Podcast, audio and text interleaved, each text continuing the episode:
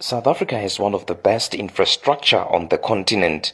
The country boasts world-class road and rail network. More than 4 million low-cost houses have been delivered.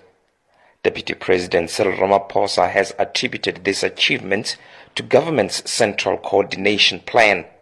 And because infrastructure development was happening uh, in bits and pieces all over the place, we felt the need to coordinate and set up what we call the Presidential Infrastructure Coordination Council. That then pulled together all infrastructure projects into one hub. And we had a secretariat that had a radar view on all infrastructure projects and the money that was being spent, the investment that was going in, and the type of infrastructure. According to Ramaphosa, part of the success came through government's partnership with the private sector.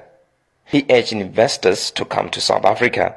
Infrastructure has been a key economic driver in our country, and uh, we would greatly recommend investors to keep flowing to South Africa because there's money to be made in South African infrastructure, and indeed, I would say African infrastructure. He said South Africa is one of the few countries in the world where citizens are willing to contribute their taxes. Our tax, uh, income tax collector has been very good, has been really robust, and has been one of those institutions that we are hugely proud of because its effectiveness has led South Africans to feel proud that uh, they are now becoming taxpayers uh, in a very credible way and paying tax to a legitimate uh, and stable and democratic government.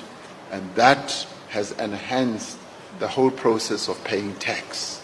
And therefore, this needs to be something that is spread around the continent. Ramaphosa is leading a team of local business representatives and ministers whose main aim at the World Economic Forum is to sell South Africa to the international investors.